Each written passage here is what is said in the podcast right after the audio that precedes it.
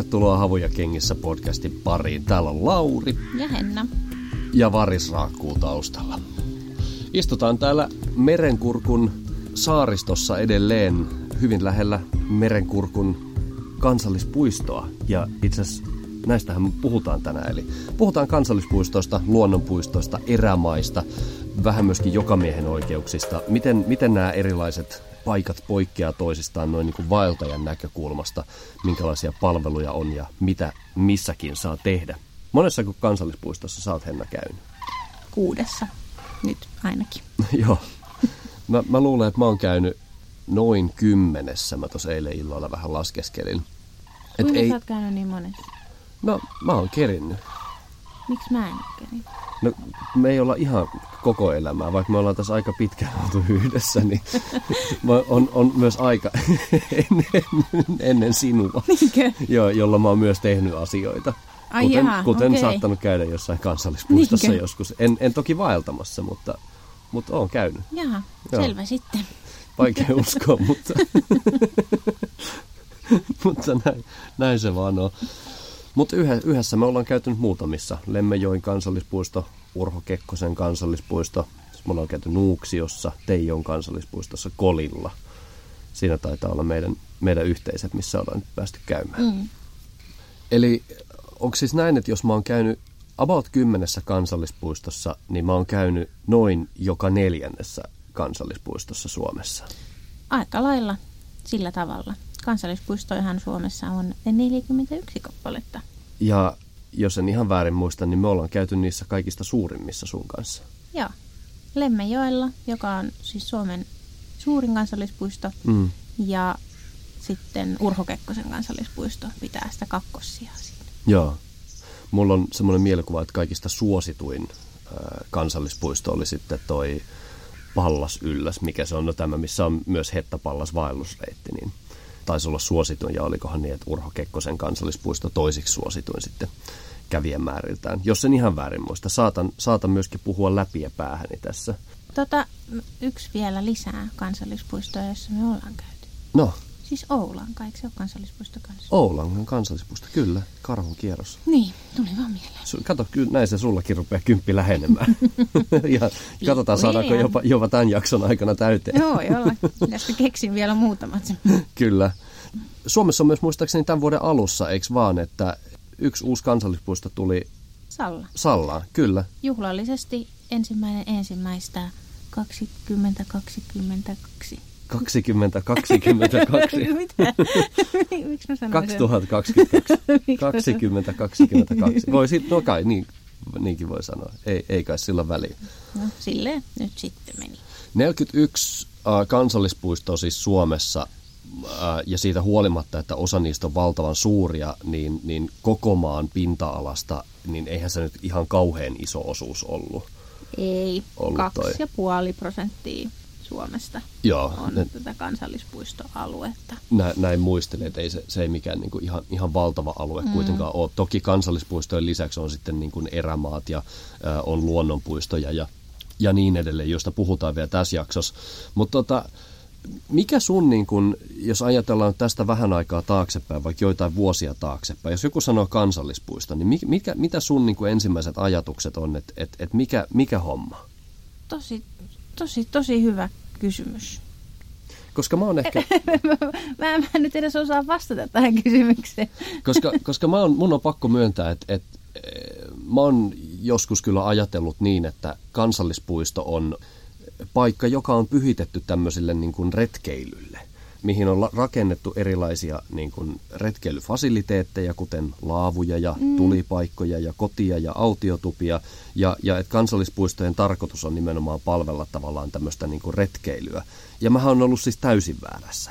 Niin, tavallaan joo. Ja siis niin mäkin olen ajatellut, tai mä oon ehkä ajatellut niin, että kansallispuistoissa ihmisille tämmöiset fasiliteetit niin kuin tarjotaan ja vähän niin kuin oletuksena, että, että sieltä löytyy niin kuin retkeilyä helpottavat fasiliteetit, kuten just autiotuvat ja näin. Mutta kyllä mulla ehkä on ollut myös semmoinen niin pieni ajatus siitä, että, että kansallispuistoissa pitäisi löytyä jotenkin tiiäks, Suomen monimuotoisimmat paikat. Tavallaan, että sen takia on kansallispuistoja, koska sieltä löytyy niin kuin jotenkin monimuotoisimmat metsät ja on luonto monimuotoisimmat. Mua, mua. Muotoisimmillaan.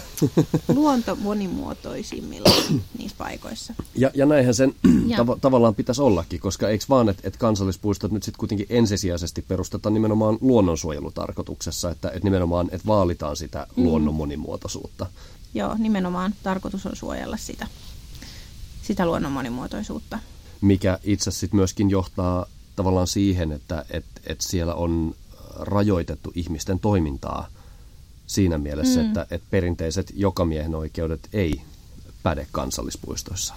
Joo, ja usein kansallispuistoissa on ne tietyt merkityt reitit, mitä pitkin saa kulkea, että siellä ei hirveästi sit saa lähteä sooloilemaan ja, ja just majo, majoittuminen ja tulenteko pitää suorittaa näillä merkityillä paikoilla, että et ihan joka niemennotkoon ei saa majoittua ja, mm. ja tehdä tulta, vaan, vaan pitää pysyä niin merkityillä paikoilla.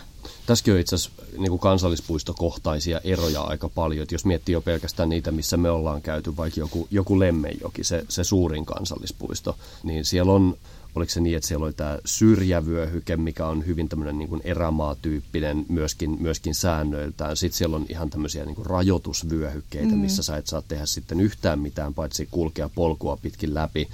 Sitten on vähän tämmöistä enemmän retkeilyvyöhykettä ja, ja tämmöistä, että et, et noissakin on niin kuin, niissä on hirveän paljon eroja ja kannattaa niin kuin ottaa selvää etukäteen. Lähtökohtaisesti mä oon mieltänyt asian niin, että, että kansallispuisto on, on, on paikka, joka on kaikille avoin. Kuka tahansa saa sinne mennä mm. nauttimaan ja, ja retkeilemään niin kuin tietyillä ehdoilla.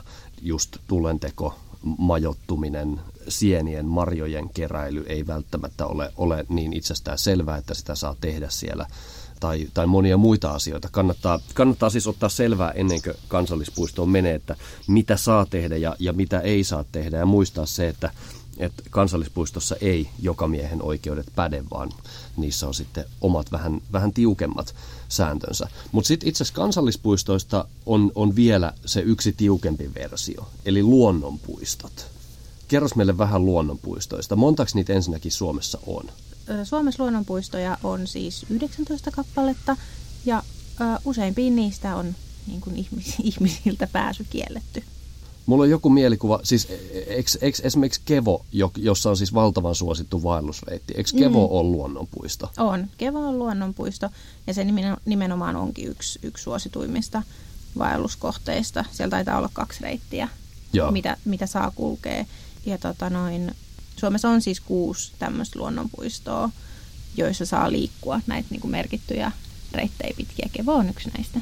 Joo. Eikö Sompion luonnonpuistossa muistaakseni joku merkitty sitten Mallan luonnonpuisto tuolla ihan käsivarressa, mm. koska muistaakseni olikohan niin, että Mallan luonnonpuiston läpi mennään sitten sinne kolmen valtakunnan rajapyyki. En ole ihan, en ole ihan varma, saatan, saatan puhua läpi ja, läpi ja päähäni nyt.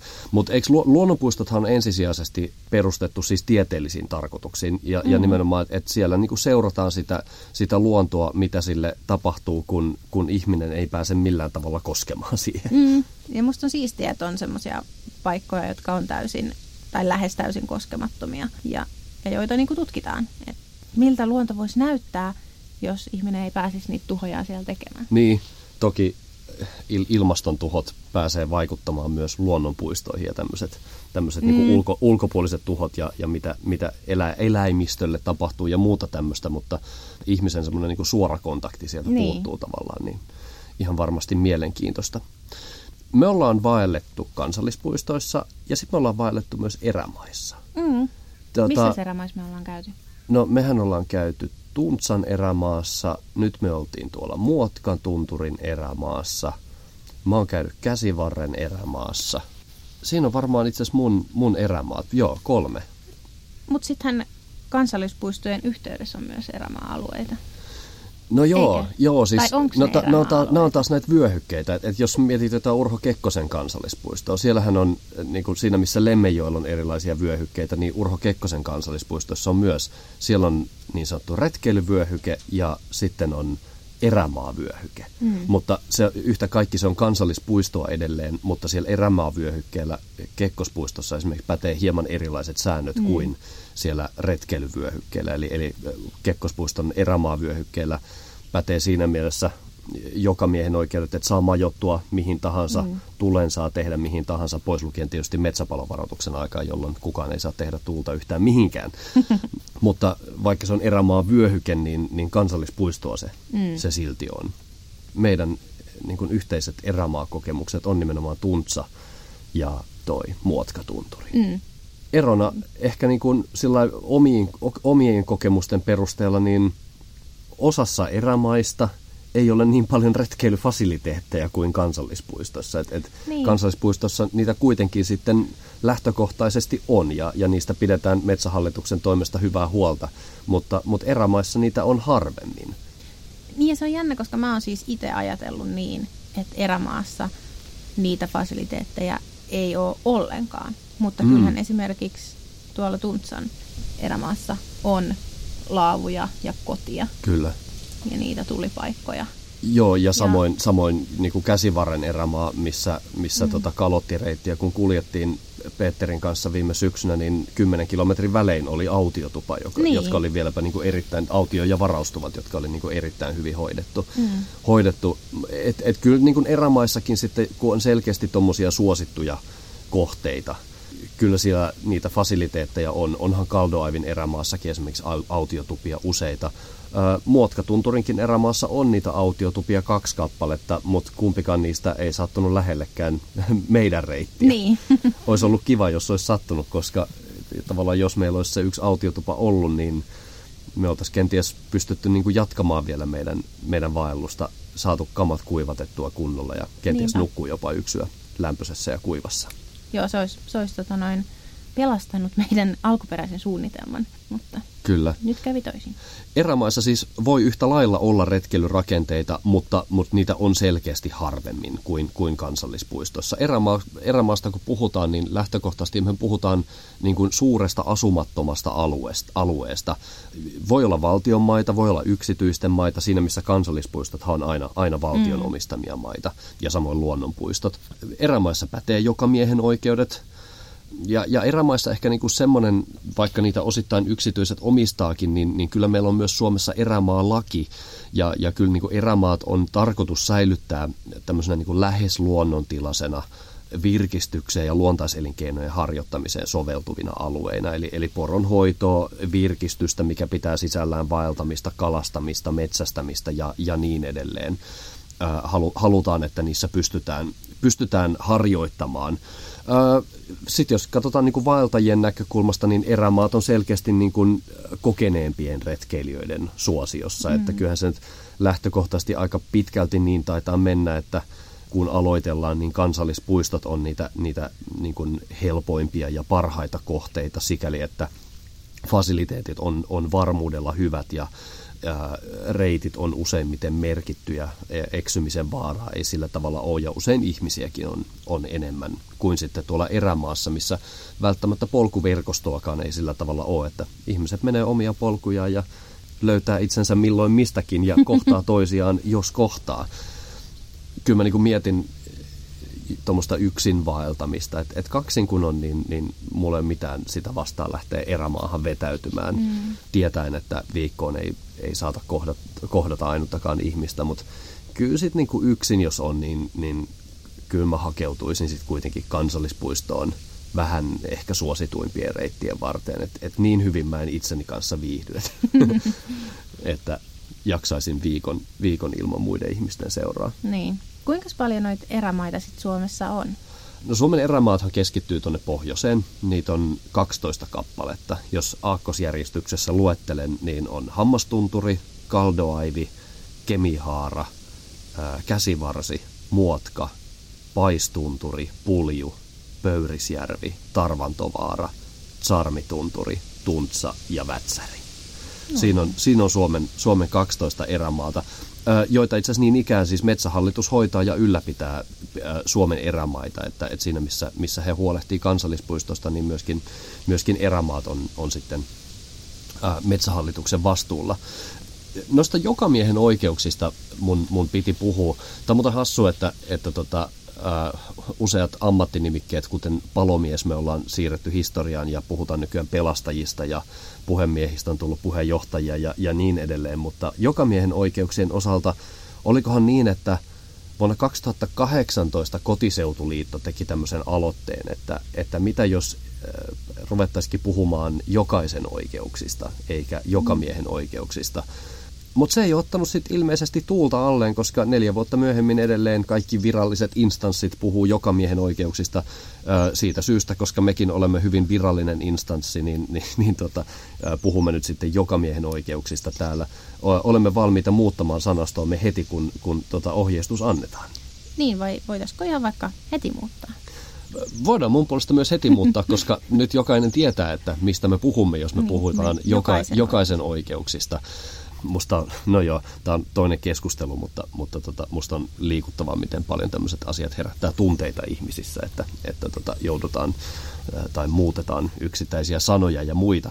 Joten jos et ole fine sen kanssa, että me puhutaan nyt jokaisen oikeuksista täällä, niin, niin tota, nyt on hyvä hetki sitten laittaa podcasti pois päältä ja mennä jatkamaan muihin askareisiin. Mutta siis jokaisen oikeuksista, alu, alunperäisistä, jokamiehen oikeuksista vähän historiaa. Tämä oli mielestäni itse asiassa tosi mielenkiintoinen, koska mä en tiennyt A ensinnäkään, että, että tämä on niin uniikki juttu maailmassa, että ainoastaan siis Suomessa ja Ruotsissa on tällaiset oikeudet ihmisillä olemassa – ja en myöskään tiennyt, että näiden historia ulottuu siis aina tuonne 1500-luvulle saakka, jolloin, jolloin Suomi on ollut äh, Ruotsin kruunun alla. Ja, ja silloin on ollut siis tämmöinen homma, että, että talonpojilla, jotka on omistaneet maata paikasta X, on, on, niin kuin, tavallaan erilaisissa yhteisöissä ja, ja, ja tämmöisissä niin kuin, naapureiden ja muiden kanssa sovittu tavallaan tämmöinen ää, eränkäyntioikeus ää, tämmöisen, niin kuin, nykyisiin erämaihin. Ää, ne on ollut tarkkaan tai vähemmän ra, tarkemmin rajattuja ja, ja asumattomia maita tietysti, mihin tämä eränkäyntioikeus on annettu. Ja silloin, sit kun tällä ihmisellä oli oli se niin kuin oikeus, puhutaan eränkäyntioikeudesta tai nautintaoikeudesta siihen maahan, niin hän sai myös verottaa muita ihmisiä, jotka sitä maata halusi käyttää. Silloin puhuttiin siis lappalaisista, jotka, jotka niitä maita esimerkiksi käytti tämmöisiin niin perinteisiin elinkeinoihin, kuten, kuten vaikka poronhoitoon silloin, tai kalastukseen, tai, tai mihin ikinä. Ja nämä talonpojat, jotka ei välttämättä edes ollut pohjoisesta, niin sai verottaa niitä ihmisiä, jotka käytti niitä heidän maitaan näihin tarkoituksiin, mikä, mikä tuntuu jollain niin kuin, vähän absurdilta, että jollekin ikään kuin annetaan tai on annettu oikeus tietyn maan kaikkiin luonnonvaroihin, vaikka se ei ole varsinaisesti sun omaa maata. Mutta Ruotsin kruunun alla tilanne muuttui. Nämä tämmöiset perinteiset nautintaoikeudet lakkautettiin 1500-luvun puolivälissä ja siirryttiin tavallaan tämmöiseen niin kuin joko henkilökohtaiseen tai julkiseen maanomistukseen. Että sillä maalla oli selkeä omistaja ja, ja sinne ei ollut erikseen kenelläkään oikeutta sitten verottaa siitä, että, että joku muu nyt käy siellä. Ja silloin syntyi nämä ainutlaatuiset ää, jokaisen oikeudet, koska haluttiin turvata kuitenkin se metsien ja vesien tehokas hyödyntäminen. Ja silloin tuli tämä, että ihan sama kenen maita ne on, ihmisillä on tiettyjä oikeuksia käyttää niitä maita, tulla sinne ja tehdä siellä asioita. Ja tämä on siis edelleen tänä päivänä, Suomi ja Ruotsi on, on ainoat maat maailmassa, joissa, joissa tämmöiset oikeudet on olemassa, että me saadaan tosta noin vaan kävellä kenen tahansa omistamille maille ja tehdä siellä, ää, ei nyt mitä lystää, mutta, mutta saadaan käyttää niitä maita. Mm, ja mun mielestä se on aika hieno juttu. No on todella hieno juttu todella hieno juttu. Ja se, minkä haluan vielä kerran sanoa, voi olla, että sanoin sen jo kerran tässä, tässä podcastissa, tulen teko ei ole jokaisen oikeus. Eli, eli tulen teko ei, ei liity näihin oikeuksiin millään tavalla, vaan, vaan tulentekoon tarvitaan aina maanomistajan lupa.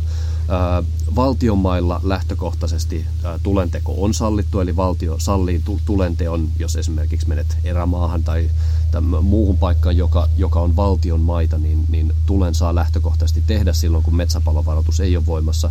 Mutta jos ollaan esimerkiksi yksityisten mailla, niin siihen tarvitaan aina se maanomistajan lupa. Ja jos ei tiedetä, kuka on maanomistaja, niin sen voi esimerkiksi maanmittauslaitoksesta selvittää sitten, mm-hmm. kun katsoo etukäteen, että mi, mikä on tontin numero, jolle olen astumassa, niin maanmittauslaitoksesta selviää sitten maan, maanomistajan ää, ää, nimi ja mahdolliset yhteystiedot ja niin edelleen.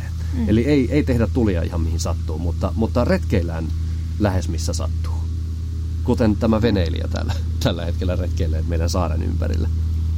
Mä luulen, että meillä rupeaa olemaan niin jakso tässä aika hyvin purkissa ja, ja tota, eiköhän me illalla sitten jatketa vielä, vielä tota viimeisen jakson pariin, jossa otetaan sitten semmoinen pieni kurkkaus siihen, että mitä meidän rinkat on pitäneet Muotkatunturin ruskavaelluksella sisällään ja ehkä vähän vielä jälkifiiliksi otetaan. Missä onnistuttiin ja missä meille jäi ehkä vielä jotain parantamisen varaa ja ennen kaikkea mitä me opittiin tuosta reissusta, niin, niin, niin musta tuntuu, että mulla on ainakin tarttunut valtavasti oppeja mukaan. Kyllä, palataan niihin. Moikka!